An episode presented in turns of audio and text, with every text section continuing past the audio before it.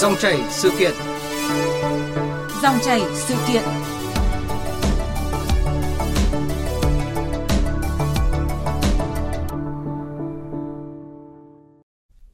Thưa quý vị và các bạn, khó khăn chưa dứt quanh chuyện dạy và học online thì câu chuyện giáo dục khác lại tiếp tục thu hút sự quan tâm của xã hội, đó là nạn học theo văn mẫu, bài mẫu. Câu chuyện này được chính Bộ trưởng Bộ Giáo dục và Đào tạo Nguyễn Kim Sơn nêu ra với quan điểm học theo văn mẫu, bài mẫu dẫn tới sự triệt tiêu sáng tạo của thầy và trò. Không chỉ trên diễn đàn tổng kết năm học 2020-2021 và triển khai nhiệm vụ năm học 2021-2022, trong kỳ họp Quốc hội vừa qua, nội dung nạn học văn theo văn mẫu, bài mẫu cũng được đại biểu Quốc hội chất vấn người đứng đầu ngành giáo dục việc chấm dứt kiểu dạy và học văn mẫu nhanh chóng nhận được sự hưởng ứng trong dư luận xã hội vì đã chạm vào chăn trở của rất nhiều người, bởi ai nấy đều nhận ra tác dụng phụ của cách dạy theo văn mẫu, bài mẫu về lâu dài làm ảnh hưởng đến sự đến tư duy của học sinh, dẫn tới triệt tiêu sáng tạo của thầy và trò. Dòng chảy sự kiện hôm nay chúng tôi bàn câu chuyện cách nào để chấm dứt kiểu dạy và học văn mẫu với góc nhìn của một cô giáo trực tiếp đang giảng dạy môn ngữ văn cho nhiều thế hệ học trò, đó là tiến sĩ ngữ văn Trịnh Thu Tuyết, nguyên là giáo viên môn ngữ văn tại trường Trung học phổ thông Chu Văn An, Hà Nội. Vâng, trước hết xin cảm ơn cô Trịnh Thu Tuyết đã tham gia chương trình hôm nay. Vâng, xin chào ừ, quý thính giả của VOV1. Thưa cô, văn mẫu rồi bài mẫu không phải là bây giờ mới được quan tâm mổ xẻ mà từ lâu đã trở thành mối bận tâm của học sinh, phụ huynh, thầy cô giáo và những người nặng lòng với giáo dục. Ờ, cô Trịnh Thu Tuyết thì ờ, có góc nhìn như thế nào về câu chuyện này ạ? Vâng, ờ, theo tôi là nên có một cái nhìn khách quan và khoa học đối với khái niệm văn mẫu bài mẫu. Theo đó tức là chúng ta cần phải phân biệt cái việc cung cấp cái mẫu thị phạm để cho học sinh có thể hiểu cách làm, có thể học tập phương pháp với việc cung cấp văn mẫu để học trò học thuộc và giao chép cái loại mẫu thị phạm thì nó rất cần thiết không chỉ cho môn văn đâu ạ mà cho tất cả các lĩnh vực liên quan đến dạy và học. Ví dụ như là một người đi học nghề thì người thầy phải um, cho anh ta xem cái mẫu sản phẩm và phải làm mẫu cho anh ta cái cách thức để tạo ra sản phẩm để anh ta học theo phương pháp. Để từ đấy anh ta có thể làm theo và sáng tạo theo. Đấy. thì cần phải có cái nhìn uh, rạch ròi như thế với lại khái niệm văn mẫu và bài mẫu. À, tiếp theo đây thì à, xin mời cô và quý vị thính giả nghe ý kiến của cô Nguyễn Huyền Hậu, giáo viên trường Trung học cơ sở Nguyễn Tri Phương Hà Nội. Việc chấm bài mà gặp những bài giống văn mẫu từ 100% cho đến 80%, 70% thì là chuyện mà tôi đã gặp nhiều lần. Điều này đầu tiên làm cho mình rất là buồn. Thứ hai là có một cái gì đó rất bực. Thì cảm giác mình là người giáo viên dạy văn, thấy mình thất bại thực sự. Đến cái suy nghĩ em nghĩ như thế nào cảm nhận như thế nào vân vân và vân vân vẫn phải đi mượn của người khác thì thực sự là môn văn thất bại với nhiều năm kinh nghiệm giảng dạy môn văn ở trong trường phổ thông thì uh, trong cái quá trình chấm bài thi cô Trịnh Thu Tuyết đã bao giờ gặp phải những cái chuyện giờ khóc giờ cười vì văn mẫu chưa ạ? Ừ, thật ra là với riêng lớp ừ, những cái lớp mà tôi trực tiếp giảng dạy mà nhất là dạy 3 năm ấy, thì hầu như là không có bởi vì các em nó cũng biết tính tôi rồi. Dạ. và biết là tôi có thể đọc và nhận ra được tất cả dù chỉ là không phải là một bài mà chỉ cần một đoạn hay một thậm chí một câu văn mẫu thế nhưng ờ, khi mà chấm thi ở trong khối trong trường thì tôi thường xuyên gặp những trường hợp ấy tức là cái cảm giác rất là khó chịu ừ, và bức xúc ví dụ như là gặp những cái cái tập bài thi mà lỗi nó giống nhau đến từng cái lỗi sai. Ví dụ như là một em có thể chép sai một ừ, chữ và cả phòng chép theo ừ, theo như thế, sai như thế. Thì đấy là những cái hiện tượng mà làm cho thầy, người thầy đúng là dở khóc dở cười. Thế hoặc là ừ, gặp những cái mở bài, những cái kết luận mà rất là sáo và rỗng. Ví dụ như là nếu mà cái, cái có những cái kiểu kết bài theo cái form mà tôi thấy là nó cách đây hàng nửa thế kỷ rồi ví dụ như là một học sinh dưới mái trường xã hội chủ nghĩa thì em thế này thế kia hoặc là có những cái form tương đối mới mà bây giờ ở trên mạng rất là nhiều những cái combo mở bài mà theo như các thầy cô quảng cáo là chỉ cần thay tên tác giả hay tác phẩm. Tức là trong đó là đưa vào một vài cái câu danh ngôn châm ngôn nó liên quan đến cuộc sống hoặc là văn chương tùy theo là bài nghị luận xã hội hay là nghị luận văn học có những câu mà nó nó hoàn toàn nó không phù hợp gì với lại cái nội dung các em sẽ nghị luận sau đó. Thì những cái độ tranh ấy, những cái sự khiên cưỡng ấy làm cho người giáo viên mà có lương tri cảm thấy là rất là buồn, rất là bức xúc cũng như ý kiến của cô thì cũng rất là nhiều giáo viên chia sẻ là ừ, thấy buồn khi mà gặp những cái bài văn mẫu mà đôi khi là kể cả những cái cảm xúc mà yêu cầu các em nêu những cái cảm xúc của mình thì cũng giống hệt nhau. Vâng. thì đấy là một cái điều cũng rất là đáng buồn. Và tiếp theo đây thì uh, chúng ta cùng nghe ý kiến của một số học sinh và phụ huynh bày tỏ cái quan điểm về văn mẫu cái bài học sinh được điểm 10 ấy thì đưa lên thì rất nhiều thầy cô bảo là học sinh không thể nào viết một cách cao siêu thậm chí có những từ ngữ đến người trong chuyên môn chúng tôi chẳng hiểu rõ. Thì làm sao học sinh nó làm được như thế? Đây chắc chắn là học văn mẫu. Chính vì sự phổ biến tràn lan của những bài văn mẫu như thế nên là em mong sẽ có được sự vào cuộc của cơ quan quản lý. Khi mà xuất bản những cuốn sách văn mẫu thì không nên là để những cái đoạn văn mà quá dài tránh ý lan man để cho các bạn dễ hiểu hơn. Bản thân chúng ta đang không chấp nhận cái sự sáng tạo của trẻ con trong khi cái đặc thù của văn chương cũng được coi là một cái hình thức sáng tạo thì chúng ta lại không thừa nhận sự sáng tạo Thưa cô Trịnh Thu Tuyết ạ, theo cô thì à, tại sao dạy và học văn mẫu vẫn cái tồn tại dai dẳng rồi bám rễ sâu trong dạy và học ngữ văn ở chúng ta như vậy ạ? Cái sự tồn tại văn mẫu trong cái việc dạy và học ở nhà trường phổ thông, thậm chí tôi nghĩ là không chỉ trường phổ thông đâu mà kể cả trường đại học, trên đại học à. thì đều có xuất hiện những cái tư duy văn mẫu, khuôn mẫu, bài mẫu. Thì không phải là đến bây giờ nó mới có năm 2021 mới có, thế kỷ 21 mới có, mà thế kỷ 20 cũng có và thậm chí nó có từ hàng ngàn năm nay. Bởi vì nó xuất phát từ một cái nguyên nhân sâu xa như này này. Ừ, cái thời văn học trung đại ta có một cái thuật ngữ, có một cái cái câu đó là thuật nhi bất tác. Với cái tư duy nó xuất phát từ cái tư duy, cái tư tưởng phi ngã vô ngã trong tư tưởng nho giáo đấy. Yeah. Thì tức là chỉ có thuật theo, mô phỏng theo, bắt chước theo mà không tạo ra cái mới. Cái tư duy khuôn mẫu nó có từ ngàn năm nay rồi. Đấy là cái nguyên nhân thứ nhất. Yeah. Dạ. cái thứ hai là trong cái thời hiện đại bây giờ rất nhiều một bộ phận không nhỏ những học sinh và thậm chí cả giáo viên nữa. Nhưng là chưa có đủ bản lĩnh và kể cả năng lực để thể hiện cái tôi cá nhân của mình. Và chính vì thế cho nên là an toàn nhất là tìm một cái cái tư duy khuôn mẫu ở trong những cái cái bài văn mẫu. Giáo án mẫu cho thầy giảng bài mẫu cho học trò làm thì đấy là cái nguyên nhân thứ hai. Tuy nhiên theo tôi thì cái nguyên nhân quan trọng nhất ấy, nó liên quan đến quá trình dạy học.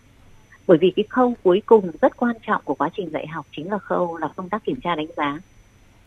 Thì đây chính là cái nguyên nhân sâu xa đưa đến tình trạng văn mẫu và khiến cho văn mẫu có đất sống dai dẳng cho đến bây giờ. Bởi vì là tất cả các cái đề kiểm tra và đề thi từ đề kiểm tra 15 phút cho đến đề thi quốc gia thì hầu như tất cả các ngữ liệu để cho các em bàn luận phân tích cảm thụ đều là ở trong chương trình sách giáo khoa phổ thông. Và những cái bài những cái tác phẩm trong sách giáo khoa thì các em đã được học thầy dạy thầy đọc cho thập giảng giải rồi thì đọc cho chép. Các em thuộc đến từng chi tiết rồi. Và vì thế cho nên là nó kết hợp với lại cái tâm lý um, tính thành tích vị thành tích thì đương nhiên là ai cũng thích là điểm cao hoặc là học trò mình có điểm cao. Và vì thế cho nên tìm đến văn mẫu nó là như là một điều tất yếu. Vâng, à, cô vừa nêu những cái nguyên nhân dẫn đến là cái văn mẫu vẫn tồn tại ờ, khá là lâu trong cái việc mà dạy và học ngữ văn ở nước ta. À, môn ngữ văn thì lẽ ra là một môn rất là cuốn hút và sẽ trở thành một môn học nhàm chán nếu mà thầy cô đọc ừ, trò chép rồi cứ bám vào văn mẫu, giáo án mẫu để mà giảng dạy làm bài, không có cách giảng dạy sáng tạo và một cái nguyên nhân mà cô nêu chủ yếu đó là việc kiểm tra đánh giá của chúng ta thì vẫn không có sự thay đổi ạ thì vâng. chúng ta sẽ bàn sâu hơn ở cái việc này ở phần sau của chương trình. Theo cô thì việc dạy và học văn mẫu gây ra những cái hệ lụy gì ạ? Những cái hệ lụy, những cái hậu quả tiêu cực mà không ai có thể phủ nhận, nhưng mà người ta vẫn cứ chấp nhận nó trong cái việc dạy và học theo văn mẫu. Đó là như này, không ai có thể xúc động bằng cái cái sự xúc động của người khác. Không ai có thể có cảm xúc khi dùng văn mẫu của người khác để dạy và học mà kể cả cái văn do chính mình làm ra, nhưng nếu mà mình làm mẫu, năm nay nói nó, đến sang năm lại nói nhắc lại những điều ấy, thì lâu dần nó cũng chai mòn và nó triệt tiêu cái xuất cảm của cả thầy và trò. Đó là cái hậu quả thứ nhất. Cái thứ hai là khi không phải động não tư duy, thì văn mẫu sẽ khiến cho cả thầy và trò mất đi cái thói quen quan sát, khám phá thế giới, triệt tiêu cái năng lực quan sát và cái tư duy độc lập. Đấy là cái thứ hai. Cái thứ ba ừ, cái điều này rất quan trọng này, rất tệ hại này đó là khi mà thầy trò dụng văn mẫu cái sản phẩm tinh thần trí tuệ của người khác để dạy và học ấy, thì họ sẽ không còn khả năng để hình thành cái nhân cách độc lập tự chủ làm mất đi cái lòng tự trọng trung thực của mình mất đi cái ý thức về tôi cá nhân sự khác biệt của cá nhân. Thì đấy là những cái hậu quả những cái hệ lụy mà văn mẫu đưa đến. Vâng, cô vừa phân tích khá là kỹ ba cái hệ lụy cũng như là cái hệ quả của việc ờ, văn mẫu đưa lại Và cái câu hỏi đặt ra là tại sao bao nhiêu năm qua mà ngành giáo dục không có hành động quyết liệt để thay đổi? Như cô cũng nói là cái nguyên nhân cũng chính yếu là việc kiểm tra đánh giá của chúng ta cũng vô tình khiến cho cái việc văn mẫu nó phát triển hơn. Và nhất là học sinh, giáo viên rồi cha mẹ học sinh, rộng ra là cả xã hội chúng ta đều hiểu rõ cái tác hại của văn mẫu nhưng mà ờ, không lên tiếng mạnh mẽ để chấm dứt cái tình trạng này vâng trong câu hỏi thì vừa rồi bạn có đề cập đến hai ý. Thứ nhất là ngành giáo dục không có hành động quyết liệt và thứ hai là xã hội, trong đó là học sinh, giáo viên rồi phụ huynh, vân vân, là không lên tiếng mạnh mẽ. Thì tôi nghĩ là nguyên nhân nó ở chính hai đối tượng đấy cái đối tượng thứ nhất ấy, đó là ngành giáo dục. Thì cái văn mẫu này nó có cái nguyên nhân nó từ tất cả các khâu của quá trình dạy học từ chương trình sách giáo khoa phương pháp giảng dạy cho đến đặc biệt là công tác kiểm tra đánh giá. Và đây là những điều mà muốn thay đổi thì phải đồng bộ. Cho nên ngành giáo dục không thể rất khó có thể thay đổi triệt để một sớm một chiều. Đấy là nguyên nhân thứ nhất.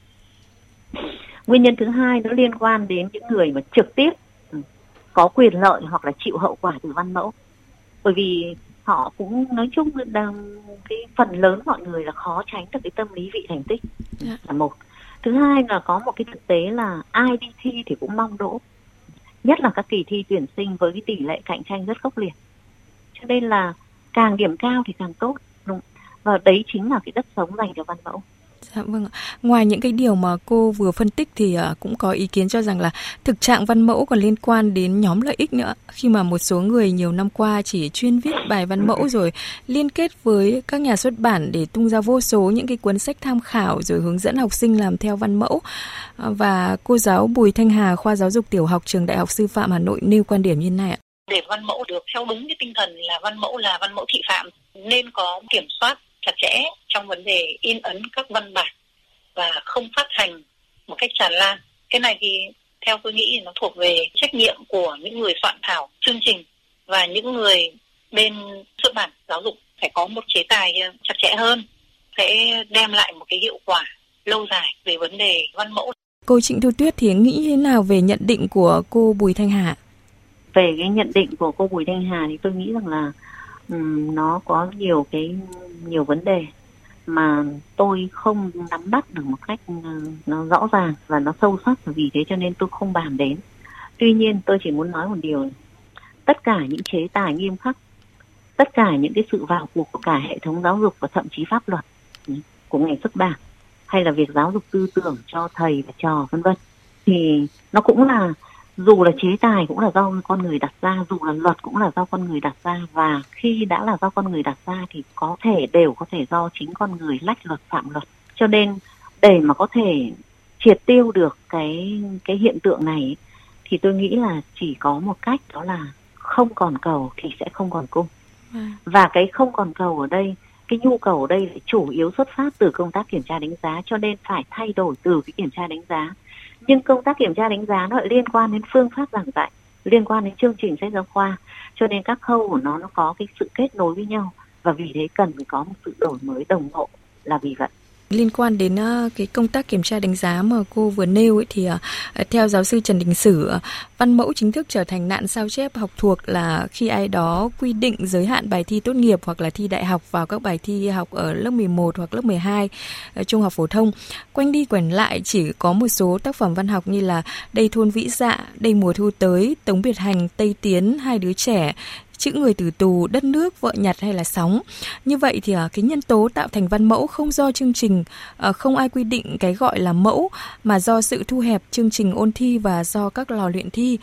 À, ngoài cái ví dụ mà giáo sư Trần Đình Sử nêu thì chúng ta cũng thấy là cách ra đề thi hiện nay đang khuyến khích cái lối học thuộc nhiều hơn. Đáp án thường là đếm ý cho điểm. Học sinh nêu được những ý trong đáp án thì coi như là điểm cao như ý kiến của một số giáo viên mà chúng ta nghe ngay sau đây trong quá trình mà ra các cái đề thi thì cần phải hướng đến những đề thi mà phát huy được tính sáng tạo, chủ động của thí sinh. Đề thi phải góp phần phân loại học sinh. Thì như thế thì kể cả trong trường hợp các bạn học sinh lười học hoặc là yếu, muốn lạm dụng văn mẫu thì cũng khó có cơ hội để thực hiện được cái việc đấy.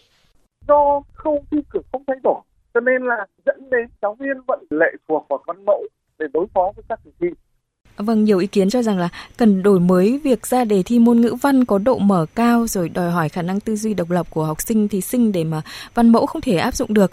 Nhưng mà theo cô thì cái đề thi mở thì ờ, mở đến mức độ như thế nào và cái đáp án cũng như là cách chấm đề mở thì cũng phải có những cái sự áp dụng ra sao cho phù hợp ạ? Vâng, tôi xin lấy ví dụ ngay vào hai ừ, cái đề cụ thể. Ờ, thứ nhất là một ừ, cái đề nghị luận xã hội thì trong cái đề đề mở luôn để dành đất cho học sinh, tự thể hiện cái quan điểm bản thân, cái suy nghĩ xúc cảm của bản, của cá nhân các em, thay vì là có định hướng. Tôi ví dụ như thế này để định hướng này. Viết một bài luận, trình bày suy nghĩ của anh chị về hậu quả của nỗi sợ hãi trong mỗi con người. Cái từ hậu quả ngay lập tức đã khiến cho học sinh hiểu rằng đề muốn định hướng chúng ta về cái tác động tiêu cực của nỗi sợ hãi tuy nhiên chúng ta thấy là cái nỗi sợ hãi của mỗi con người nếu mà chúng ta trong một xã hội mà không ai biết sợ ai không ai biết sợ một cái gì trên đời thì đấy là xã hội hỗn loạn mạt phát chứ. Chính vì thế cho nên nên thay một cái đề có tính định hướng như thế đóng kín như thế bằng một cái đề như thế này ạ. Viết bài luận trình bày suy nghĩ của anh chị về tác động của nỗi sợ hãi với mỗi con người. Dạ. đấy là một ví dụ về đề nghị luận xã hội thứ hai là đề một tôi lấy một cái ví dụ về đề nghị luận văn học. Bây giờ ví dụ như là một phân tích một cái đoạn thơ trong bài tây tiến của quang dũng chẳng hạn có thể có một cái đề như thế này là rõ tính định hướng. Trình bày cảm nhận của anh chị về vẻ đẹp hào hoa hào hùng của người chiến sĩ tây tiến trong đoạn thơ hoặc là trong bài thơ. Thì như vậy là xác định ngay là vẻ đẹp rồi và đấy là một cái định hướng tích cực học sinh chỉ có một một phía là ngợi ca thôi. Thế nhưng mà thay vì là định hướng như thế thì nên có một cái cách ta đề khác. Ví dụ như trình bày cảm nhận của anh chị về hình ảnh người chiến sĩ tây tiến trong đoạn thơ sau. Tôi ví dụ như vậy. Dạ. thế thì với một cái đề mở trong cả nghị luận xã hội và nghị luận văn học thì nó phải đòi hỏi cái độ mở hợp lý trong đáp án và cách chấm bài. Cụ thể là gì đó là phải chấp nhận cái sự khác biệt trong cái cái cái ý đồ đầu tiên của người ra đề chấp nhận cái nhìn mới mẻ, sáng tạo của học trò. Và rất thận trọng khi xác định những cái giới hạn mà các em có thể ở bên này giới hạn hoặc bên kia giới hạn của đạo lý và pháp lý trong cái bài làm của các em. Nghĩa là khi mà ra đề mở thì cũng phải à, có những cái đáp án và cách chấm bài thực sự hợp lý, đúng không ạ?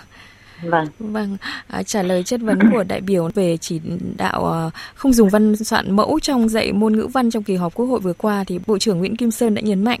Chúng ta triển khai cái tinh thần của học thực, thi thực đối với các sở, với các trường trung học thì chúng ta cần có những cái sự triển khai phù hợp làm sao mà cái việc kiểm tra đánh giá cho nó đúng thực chất và trong cái việc dạy và học thì phần quan tâm gắn đến thực tiễn, gia tăng cái sự trải nghiệm. Kể cả trong điều kiện bình thường cũng điều kiện dạy học trực tuyến thì chúng ta rất chú ý đến cái việc tự học. Đây là thời điểm mà cả thầy cũng phải tự học để thay đổi và học trò thì càng phải năng lực tự học à, để mà hoàn thành. Và trong đó thì cũng rất lưu ý là đối với các môn học, đặc biệt là môn ngữ văn, thì cần phải khắc phục, chấm dứt cái tình trạng dạy học theo văn mẫu, bài mẫu thì chúng ta đều thấy hết được cái tai hại của cái sự dạy học theo bài mẫu, văn mẫu. Cái điều đó nó triệt tiêu cái sự sáng tạo của cả thầy và trò. Mà đó là một cái, có thể xem đó là một cái rất phản giáo dục mà chúng ta cần phải khắc phục. Thưa cô Trịnh Thu Tuyết, để mà học sinh không chán học môn ngữ văn ạ, để bài văn mẫu không sơ cứng cái cảm thụ văn chương của học sinh thì à, bản thân mỗi giáo viên dạy ngữ văn thì à, theo cô cần phải thay đổi như thế nào ạ? Vâng, ngoài cái thay đổi của bản thân mỗi giáo viên trong quá trình tự đào tạo thì cái quan trọng nhất đó là cái công tác kiểm tra đánh giá nó phải giải phóng ra khỏi cái chương trình sách giáo khoa bởi vì khi mà thầy trò học một tác phẩm mà chắc chắn là tác phẩm ấy sẽ thi xuất hiện trong đề thi thì thầy ra sức là cung cấp tất cả các ý. Ừ, học sinh ra sức chép các ý ấy. Dạ. và sau này trả bài cho thầy theo đúng nghĩa đen đó là trả lại chữ của thầy lại cho thầy. Trả càng nhiều càng tốt càng đúng càng tốt. Và như thế thì các em không được nói cái điều mình suy nghĩ cảm thụ và vì thế làm sao các em có thể có được xúc cảm có được hứng thú. Và học sinh chán văn đó là điều tất yếu rồi. Cho nên nếu như bây giờ mỗi một giờ văn Ờ, giáo viên cung cấp cho học sinh kỹ năng, phương pháp để tiếp cận, để đọc hiểu, để cảm thụ tác phẩm. Nhưng đấy là một tác phẩm mà học sinh hiểu rằng nó không có trong chương trình. Ờ, không có trong thi cử. Thì các em học sẽ trong một cái tâm lý rất thoải mái và người thầy cũng rất thoải mái chấp nhận những cái cách hiểu, cách cảm nhận khác biệt của các em. Cái tư duy độc lập sáng tạo các em. Và mỗi một giờ văn sẽ là người thầy dẫn cho học trò, không làm thay học trò mà dẫn cho học trò hướng đạo cho học trò để đi đến cái thế giới tuyệt đẹp của văn chương lúc ấy tự khắc mỗi một giờ văn sẽ là một cái giờ học đầy hứng thú Dạ vâng. Với những cái điều mà cô phân tích từ đầu chương trình đến giờ và với cái thực tế mà uh, việc dạy và học văn hiện nay ấy, thì uh, cô nhìn nhận là chúng ta sẽ gặp những cái khó khăn hay là những cái thách thức gì khi mà muốn xóa bỏ văn mẫu? Muốn xóa bỏ văn mẫu thì phải xóa bỏ cái cội nguồn sinh ra văn mẫu. Vậy thì cái điều quan trọng đầu tiên là phải thay đổi, phải đổi mới giáo dục, ừ, đổi mới chương trình sách giáo khoa và quá trình dạy học. Và đấy là khó khăn thứ nhất bởi vì mỗi một sự đổi mới luôn là một cuộc cách mạng và cách mạng chính là sự đánh đổi yeah. Dạ. và mọi cái đánh đổi chiến đấu với cái cũ thì bao giờ cũng rất là khó khăn đấy là cái khó thứ nhất cái khó khăn thứ hai là giả thiết là đã đổi mới được rồi thì cái người thực hiện sự đổi mới ấy là giáo viên vậy nó liên quan đến cái công tác đào tạo và tự đào tạo đối với mỗi giáo viên như thế nào phải có một chiến lược lâu dài và đấy là một cái khó khăn, có thể nói là cũng rất lớn trong cái quá trình mà chúng ta có thể tiến tới xóa bỏ văn mẫu. Dạ vâng ạ. Với cái thực tế hiện nay và những cái điều như cô nói thì cái việc chấm dứt kiểu ở dạy và học văn mẫu cũng không phải là một cái việc dễ dàng. Nhất là khi mà tâm lý học và thi để mà giành điểm cao thì cũng đã ăn khá sâu vào phần lớn giáo viên cũng như là học sinh hiện nay. À, khó có thể nói là xóa là xóa được ngay được. Và Phó Giáo sư Tiến sĩ Đỗ Ngọc Thống đã chia sẻ quan điểm như thế này. Theo tôi, bây giờ muốn thay đổi phải có lộ trình đầu năm học vừa rồi nó phải biến thành văn bản chỉ đạo dạy học phải nêu rõ định hướng đổi mới để cho giáo viên học sinh và phụ huynh được công luận tham gia người ta đồng tình để xã hội phụ huynh học sinh giáo viên nhà trường người ta hiểu để thay đổi người ta ủng hộ theo À, thưa cô Trịnh Thu Tuyết ạ, nên chăng là ngành giáo dục cũng cần đưa ra những cái lộ trình, những cái kế hoạch hành động một cách ờ, khoa học và cụ thể hơn nếu mà muốn xóa bỏ văn mẫu ạ?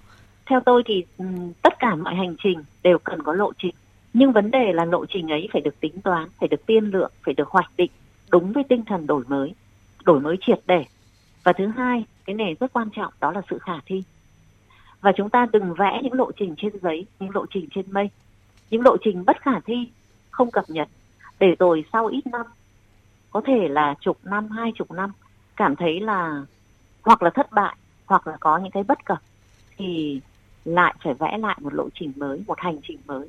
Và cái sự vẽ lại ấy sẽ gây những cái cái thiệt hại rất lớn về mặt thứ nhất là về ngân sách quốc gia thứ hai là về cái tâm lý của xã hội nhưng cái thứ ba tức là với khoảng độ một hai chục năm thực hiện những cái lộ trình ấy thì học sinh của chúng ta sẽ là những cái sự thí nghiệm thất bại Vâng, xin cảm ơn tiến sĩ ngữ văn à, Trịnh Thu Tuyết, nguyên là giáo viên môn ngữ văn tại trường Trung học phổ thông Chu Văn An, Hà Nội về cuộc trao đổi hôm nay ạ. Thưa quý vị và các bạn, có thể thấy những khó khăn thách thức khi mà xóa bỏ cách dạy và học theo văn mẫu, nhưng khó vẫn phải làm. Để chấm dứt nạn dạy và học theo văn mẫu thì không chỉ xuất phát từ thầy cô giáo mà cao hơn đó là những yêu cầu chỉ đạo từ ngành giáo dục từ các nhà trường. Việc ra đề thi cũng phải thay đổi để tránh tình trạng học thuộc, học vẹt.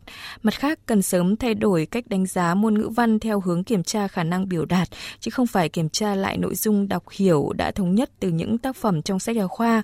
Chỉ khi có sự vào cuộc đồng bộ và quyết liệt thì câu chuyện xóa văn mẫu mới thu được kết quả tích cực. Để các em học sinh vừa là đối tượng nhưng cũng phải là người được thụ hưởng, luôn cảm thấy hứng thú với môn ngữ văn, từ đó thêm yêu hơn vẻ đẹp thanh sắc của tiếng Việt. Chương trình theo dòng thời sự đặc biệt sẽ được Đài Tiếng Nói Việt Nam phát sóng vào lúc 7 giờ sáng mai 19 tháng 11 nhân lễ tưởng niệm đồng bào tử vong và cán bộ chiến sĩ hy sinh trong đại dịch COVID-19. Lễ tưởng niệm là lời động viên chia sẻ những mất mát không mong muốn, cũng là hồi chuông cảnh tỉnh về mối đe dọa dịch bệnh. Cuộc sống vẫn phải tiếp diễn và bình thường mới không phải là bình thường mà cần ý thức cao hơn để bảo vệ sự sống.